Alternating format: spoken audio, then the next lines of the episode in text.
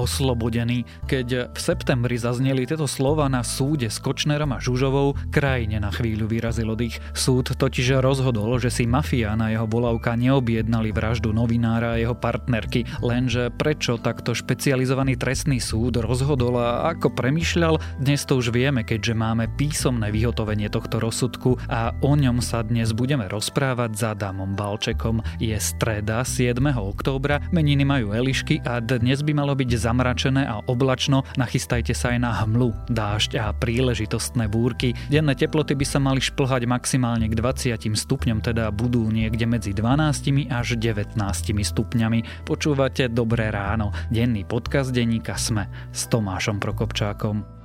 Pre všetkých online maniakov, seriálofilov, online gamerov či homeofficeákov prináša UPC až 6 krát rýchlejší internet 300 za cenu 50 len za 9 eur mesačne. S ním bude každé ráno dobré. Zároveň od UPC dostanete ako darček obľúbenú stavebnicu LEGO. Ak chcete ešte viac, klikajte na www.upc.sk.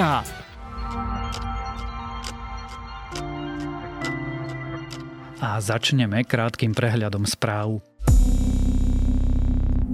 Podpredseda parlamentu Juraj Šeliga dal podnet na prešetrenie majetkov detí Moniky Jankovskej a Kajetána Kičuru. Tvrdí, že deti bývalej tajobničky ministerstva spravodlivosti a ex-šéfa štátnych hmotných rezerv nevedia vysvetliť, odkiaľ k tomuto majetku prišli. Štát by mal teraz zistiť, či takýmto spôsobom nebol legalizovaný príjem z trestnej činnosti. Bývalý šéf špecializovaného súdu Michal Truban bude čeliť disciplinárnemu konaniu. Mal sa totiž pri rozhodovaní o Norbertovi Bodorovi dopustiť vedomého porušenia povinnosti sudcu rozhodovať nestranne a nezaujato. Kauza dotácií sa totiž týkala aj Trubanovej rodiny, no sudca sa nenamietol pre zaujatosť. Bodora vtedy pustil na slobodu. Množstvo kultúrnych organizácií a združení sa podpísalo pod otvorený list premiérovi. Igora Matoviča viac ako 20 združení upozorňuje, že kultúrny a kreatívny priemysel dodnes nedostal od štátu žiadnu prvú pomoc. Vyzývajú ho, aby začal riešiť ich situáciu, pretože v kultúrnom a kreatívnom priemysle pracuje na Slovensku 220 tisíc ľudí.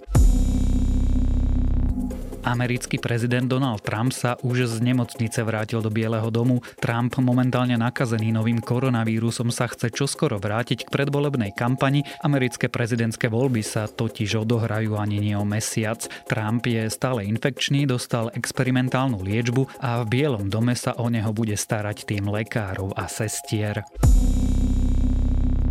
Nobelovú cenu za fyziku včera získala trojica vedcov za pochopenie najextrémnejších objektov v našom vesmíre. Roger Penrose za objav, že vznik čiernych dier je predpovedaný všeobecnou teóriou relativity a Reinhard Genzel a Andrea Getzová za objav supermasívnych kompaktných objektov v centrách galaxií. V pondelok oznámili aj Nobelovú cenu za fyziológiu alebo medicínu. Získali ju Harvey J. Alter, Michael Houghton a Charles M. Rice za objav vírusu, ktorý spôsobuje hepatitídu typu C. Dnes oznámia nositeľa tohtoročnej Nobelovej ceny za chémiu. A viac nových správ nájdete na webe Deníka Sme.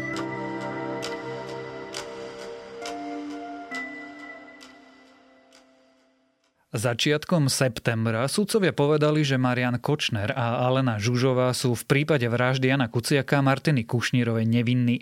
Teraz sudcovia svoje argumenty zhrnuli v 139-stranovom písomnom vyhotovení rozsudku, kde vysvetľujú, prečo rozhodli tak, ako rozhodli. Naražajú na viaceré nevysvetlené rozpory aj kritizujú niektoré kroky vyšetrovateľov, čo teda hovoria a prečo Kočnera a jeho volávku zbavili obžaloby, dnes vysvetlí Adam Balček. No nemohli sme tam už dlhšie sedieť. Jak povedala súdkynia, že ich oslobodzuje, to asi by som nedala slušne a to, jak mi Martinka stále hovorila, mami, správaj sa slušne, keď niečo také bolo, nezníš sa na úroveň toho dotyčného, hej, myslím teraz Kočner a spol, aby sme neboli takí ako oni, tak radšej sme to opustili a museli sme sa tu vyventilovať vypustiť emócie, lebo neviem, keď sme tam doteraz boli, ak by to dopadlo. Adam, ako sme sa dostali k písomnému rozsudku? My ho máme od Medzinárodnej novinárskej organizácie OCCRP, ktorá prevádzkuje aj tzv. Kočnerovú e, knižnicu, kde sú vybraným novinárom sprístupnené e, rôzne dáta z vyšetrovania tejto vraždy. Všetko ostatné podlieha ochrane novinárskeho e, zdroja. Každopádne ale ten rozsudok bol v zásade pravdepodobne asi v piatok expedovaný zo špecializovaného trestného súdu a práve v piatok totiž to uplynula predlžená 20-dňová pracovných dní, 20-dňová lehota na písomné vyhotovenie rozsudku. A keď to je číta takýmto dokument, akým jazykom je vlastne napísaný? Je napísaný štandardným právnickým jazykom. Tá štruktúra toho dokumentu je v zásade taká, že ak opomenieme teda ten výrok, ktorý v prípade trestných káuz obsahuje aj nejakú skutkovú vetu, teda nejaký zhutnený e, opis skutkového deja, tak v úvodnej časti odôvodnenia sú zhrnuté jednotlivé dôkazy, teda to, čo z ktorého dokumentu vyplýva, v prípade aký svedok čo tvrdí a následne sú nejaké právne a skutkové úvahy toho súdu. Ten rozsudok je vzhľadom na rozsah, e, čo sa týka štruktúry toho dokumentu, je pomerne prehľadný. To znamená, že sú štrukturované a štrukturovane oddelené e, časti, ktoré sa týkajú odsúdenia Tomáša Saba za účasť na vraždách, odsúdenia Mariana Kočnera za nedovolené ozbrojovanie, tzv. zabodnuté náboje a čo sa týka toho, toho oslobodenia, ktoré je asi najzaujímavejšie. Je to dobrý rozsudok, alebo teda keď to naformulujem inak, je to zdôvodnenie toho rozsudku dobré? Je mi veľmi ťažké vyjadrovať sa k tejto otázke a chcem byť zdržanlivý. E, moja úprimná odpoveď je taká, že moje pochybnosti to čiastočne znížilo, naďalej pretrvávajú ale to zníženie pochybností sa pretavilo do, do nových pochybností, pretože vlastne ten rozsudok išiel v niektorých častiach nad rámec ústneho odôvodnenia, ktoré zaznelo 3. septembra. A rozumieš vďaka tomu textu, prečo Kočnera a Žužovu pustili? Rozumiem tomu rozhodnutiu lepšie, ako som rozumel, ale či mu rozumiem 100% a či je vôbec v možnostiach lajka mu rozumieť 100%, na to neviem odpovedať. A prečo ich teda pustili? Skúsme to nejako zhrnúť. V zásade ich pustili preto, pretože korunným svetkom obžaloby e, je Zoltán Andruško, momentálne právoplatne odsúdený na základe dohody o vine a treste, ktorý vypovedá aj proti Alene Žužovej a vypovedá aj proti e, Marianovi Kočnerovi a zjednodušene povedané Senát mu neverí a to, prečo mu neverí, je pomerne komplexný a zložitý jav. Pretože Zoltánovi Androškovi verí v inej časti. Zoltán Androško vypovedá aj o účasti Tomáša Saba na skutku. V tejto časti mu Senát verí. A to, prečo mu verí, je spôsobené tým, že podľa Senátu jeho výpoveď, teda Androškov výpoveď o vzťahu k Sabovi potvrdzuje aj iné dôkazy. Typicky si to môžeme predstaviť e, na príklade, ak Zoltán Andruško vypovedá o tom, že Tomáš Sabo chodil sa pripravovať na tú vraždu na miesto budúceho skutku do Veľkej Mače, tak túto Andruškovú výpoveď potvrdzujú nepriame dôkazy, ako sú napríklad výpisy o pohybe mobilných telefónov z vysielaču mobilnej siete. Naproti tomu výpoveď Zoltána Andruška o vzťahu údajnej účasti Alane Žužovej a Mariana Kočnera na skutku podľa Senátu nepotvrdzujú iné nepriame dôkazy a teda tá jeho výpoveď ostáva osamotnená. To znamená čo, že zlyhala polícia, teda vyšetrovanie? To je ťažká otázka, na ktorú neviem odpovedať, alebo možno ani nechcem odpovedať kvôli tomu, že je to čerstvé a nemám na ňu utvorený názor momentálne. Navyše, ak som správne čítal tvoju analýzu, udiala sa tam ešte jedna vec časť toho, čo Andruško rozprával. Súd nevzal do úvahy práve preto, že Andruško bol najskôr obvinený a potom sa stal svetkom. Presne tak. A platí e, zásada, že ten istý človek nemôže byť v tom istom prípade v procesne odlišnom postavení pričom procesne postavenie svetka a obžalovaného alebo trestne stíhaného je zásadne odlišné v kľúčovej otázke. Svedok nemôže klamať, alebo teda nemal by klamať pod hrozbou trestného stíhania za krivú výpoveď. Obžalovaný má právo klamať. To znamená, že nič, čo Andruško povedal ako obžalovaný, sa neberie do úvahy? Nič, čo povedal ako trestne stíhaný, sa neberie do úvahy a tým pádom to narúša tú predstavu, ktorú som mala ja alebo verejnosť, ja som ju zdieľal, O dôveryhodnosti Zoltána Andruška malo svedčiť to, že vlastne od momentu, kedy ho policia vytiahla z domu, začal rozprávať a už vo svojich prvotných výsluchoch bezprostredne po obvinení v septembri 2018 označil akúsi Alenu Skomárna, označil Mariana Kočnera. Postupne sa to vyvíjalo. Až neskôr sa nadobudlo mm, podozrenie, že on sa vlastne učí obsah spisa podľa toho výpovedá. A práve tie úvodné výpovede sú kľúčové alebo na posúdenie jeho dôveryhodnosti, iba že tie súd nemohol zohľadniť, pretože on vypovedal ako obvinený v tom čase a nie ako svedok. Za nedôveryhodného súdu označil aj Petra Tóta. Prečo? To je prekvapujúce, nezaznelo to na ústnom e, zdôvodnení rozsudku. Zjednodušenie preto, pretože podľa Senátu Peter Todt vypovedal so silnými predsudkami, vypovedal, ako by bol presvedčený o vine Mariana Kočnera a Aleny Žužovej. A druhý kľúčový dôvod je ten, že podľa Senátu vypovedal s pohnútkou zakryť svoju vlastnú trestnú činnosť, ktorú Senát identifikoval v tom, že sa podielal na protiprávnom sledovaní e, novinárov, prokurátorov a politikov, čo je paradoxné, pretože Peter Todt nebol do dnešného momentu obvinený v súvislosti so žiadnym skutkom, ktorý by súvisel so sledovaním. A malo sa teda urobiť, čo ty v texte naznačuje, že vlastne ho mali normálne obviniť a stíhať? To nenaznačujem ja, ale to je v zásade teória, ktorú od, úplne od samého začiatku prezentuje bývalý vyšetrovateľ Jozef Šátek, e, ktorý hovorí, že zjednodušene veľmi, nemala sa k nemu policia chovať v rukavičkách a uzatvárať s ním nejaké neformálne dohody za to, že on bude najprv vypovedať ako utajený svedok a nič sa mu nestane. My vlastne dodneska nepoznáme presný obsah jeho dohôd s orgánmi činnými v trestnom konaní. Šátek hovorí, že mali ho zobrať, obviniť za, za podielnictvo na tom skutku, Keby nevypovedal, tak mi nevypovedal a išiel by do väzby a tam by sa podľa Šáteka zlomil. Samozrejme je to iba teória. Je to iba teória, ktorú my nevieme spätne verifikovať, či by sa naplnila. Ak to trochu zvulgarizujem, Andruško nestačil, to nestačil, Tríma nestačila? Napokon súd uznal jej pravosť. Trímu súd uznal, čo je kľúčové aj pre ďalšie konania, lebo zase Nechcem zhadzovať význam tohto prípadu, je naozaj kľúčový, ale faktom je, že Marian Kočner je nepravoplatne odsudený na 19 rokov za falšovanie zmeniek, možno bude odsudený v ďalších ekonomických kauzách. A práve preto je kľúčové názor tohto Senátu, že tríma bola získaná zákonným spôsobom a predstavuje autentický dôkaz. To autentickosť si netreba zamieňať s tým, že rozumieme tomu, o čom sa rozprávajú a práve to je ten kameň úrazu. Senát na jednej strane hovorí, že komunikácia je autentická, teda do nej nikto nezasahoval. Na druhej strane hovorí a teda priznáva, že Žužová a Kočner sa rozprávajú v inotajoch, šifrách. Prokurátor tvrdil, že o vražde sa rozprávajú napríklad, e, naznačujú, že sú to interiéry na USB, čo má byť narážka na fotky zo sledovania Jana Kuciaka, o vytrhávaní zubov, o počasí a rôznych takýchto náznakoch.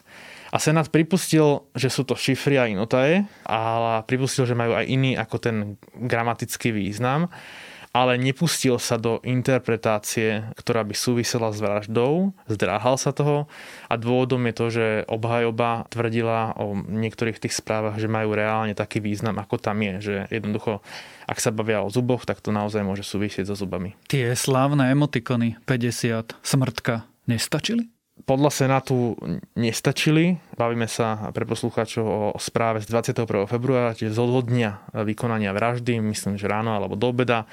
Píše Marian Kočner a Žužové, teda emotikony 50, čo skoro smrtka a následne v ten večer je Jan Kuciak zavraždený. Podľa Senátu táto komunikácia môže súvisieť so správou podobných emotikonov z pondelka 26. februára, ktorej sa však obžaloba až tak nevenovala, na čo tiež poukázal e, Senát. A následne v útorok 27. Marian Kočner vybral 50 tisíc eur, ktoré podľa Senátu neboli nejak spojené s vraždou, alebo teda nebolo preukázaná ich spojitosť s vraždou. Čiže nestačilo to. Opýtam sa ešte raz tú istú otázku, ktorú som položil zhruba pred desiatimi minútami. Zlyhalo vyšetrovanie, že neprineslo nejaký fyzický alebo ďalší dôkaz, ktorý by hovoril to isté, čo hovoria tie správy streamy? Neviem. Nemám na to názor, nemám to v hlave dostatočne zanalizované na to, aby som to povedal. Ale faktom je, že je možné odsúdiť človeka aj na základe radu nepriamých dôkazov ale kľúčové v prípade odsudzovania na základe iba nepriamých dôkazov je, aby to bol nepretrhnutý rad. A pokiaľ akýkoľvek z, to, dôkazov vyberieme a dá sa interpretovať aj iným spôsobom ako tým vražebným kontextom a ten spôsob je racionálny, tak potom sa ten nepretrhnutelný rad pretrháva a nemožno toho človeka odsúdiť. Ty si to spomenul a vtedy sme to obišli, ale teraz sa k tomu vrátim. Spomínal si, že nastal akýsi rozpor medzi ústnym a písomným vyhotovením toho rozsudku. To znamená čo? To znamená to, že v písomnom vyhotovení rozsudku je viac ako zaznelo na ústnom vyhlásení. A nie je to zase nič šokujúce alebo prekvapujúce. Aj zákon predpokladá, že pri ústnom zdôvodnení budú prednesené nejaké kľúčové argumenty a v písomnom vyhotovení tých argumentov môže byť viac alebo môže byť rozvinuté. Treba povedať, že vo vzťahu k tomu Petrovi Totovi súd aj pri ústnom odôvodnení spomínal jeho úlohu v Slovenskej informačnej službe a on ju ďalej v tom písomnom vyhotovení rozvíja. Je cítiť nejaký spor medzi súdcami v tomto rozsudku?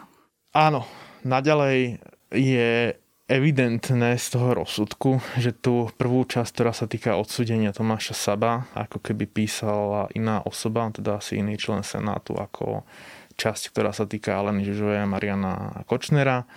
Ten rozpor vo vzťahu k Zoltánovi Andruškovi podľa môjho názoru je vysvetliteľný dobre čo ale nezna, ako nehovorím, že argumenty sudcov sú jediné správne, hovorím iba to, že nie sú natoľko smiešne, aby sme ich zhadzovali a môžeme o nich polemizovať. To sa týka vysvetlenia rozporu Zoltana Andruška a teda vysvetleniu rozporov, že prečo raz Zoltanovi Andruškovi verili a prečo nie.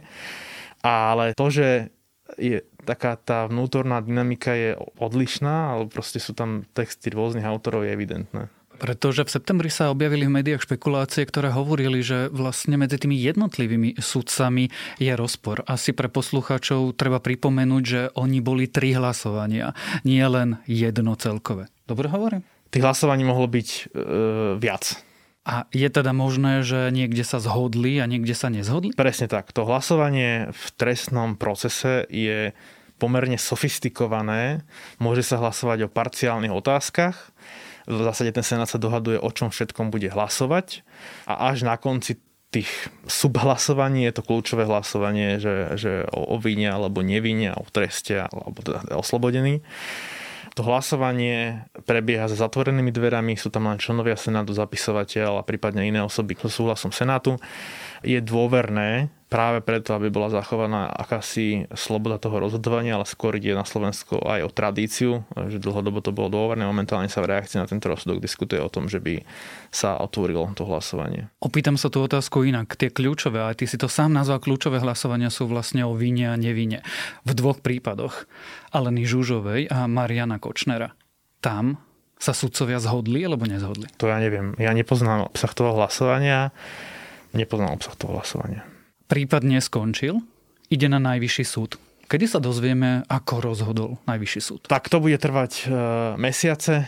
Môžeme si príkladmo uviezť e, kauzu zmeniek, kde vlastne začiatkom novembra je vytyčný termín verejného zasadnutia odvolacieho dvojdňový a to je vlastne, zmenky boli rozhodnuté v podstate pred takmer rok, to je, ak sa nemýlim. A to sú zmenky, ten spis je vo vražde osiahli, má vyše 30 tisíc strán, vyše 70 zväzkov to všetko bude v najbližších týždňoch po vyjadrení sa e, účastníkov konania k e, rozsudku expedované na najvyšší súd.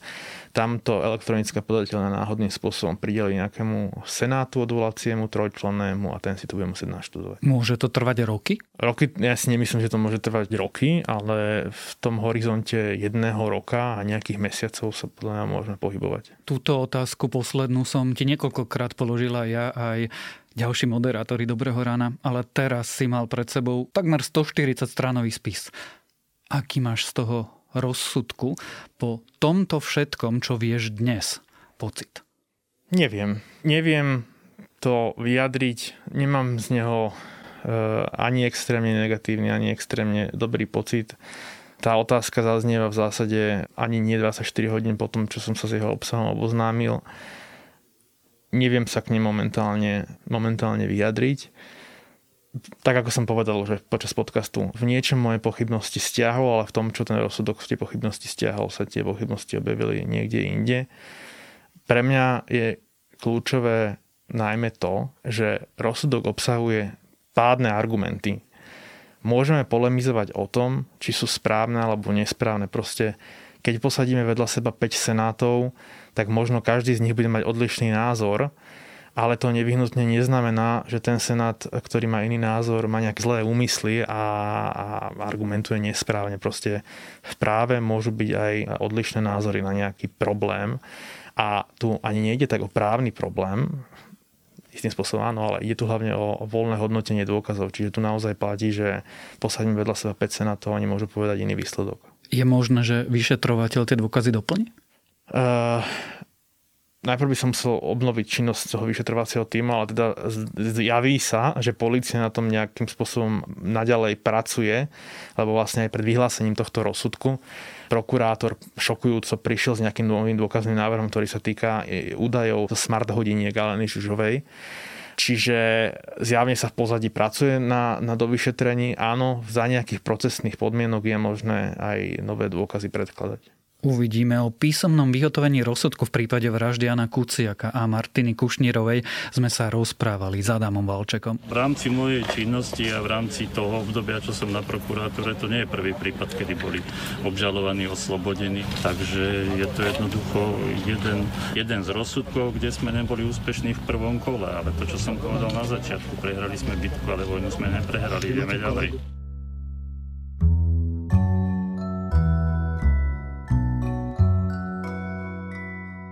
Jedlo a jedenie sú pre mňa filozofický koncept. Je to intelektuálna záležitosť. Zaujímajú ma dejiny, ktoré zrkadlia kultúry a ich premiešavanie. Som zvedavý na techniky, lebo sú odrazom technologického postupu, objavovanie skôr aj vedy, ktorá brutálnym spôsobom zmenila naše životy. No aj keď mám radšej takéto premýšľanie nad konceptom jedla, než sledovanie jednotlivých zručností, odporúčam novú sériu The Chef Show, lebo to zase áno, ak nemáte remeslo, nemáte nemáte nič. A ak hľadáte kuchárske triky, tie sa dozviete skôr tu, ako v tých krásnych príbehových dokumentoch o svete veľkej gastronómie. Takže príjemné pozeranie a dobrú chuť.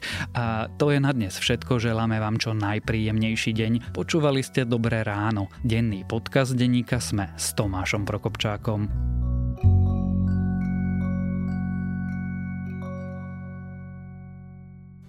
Tento podcast a Internet 300 za cenu 50 len za 9 eur mesačne a stavebnicou Lego ako darček vám prinieslo UPC. www.upc.sk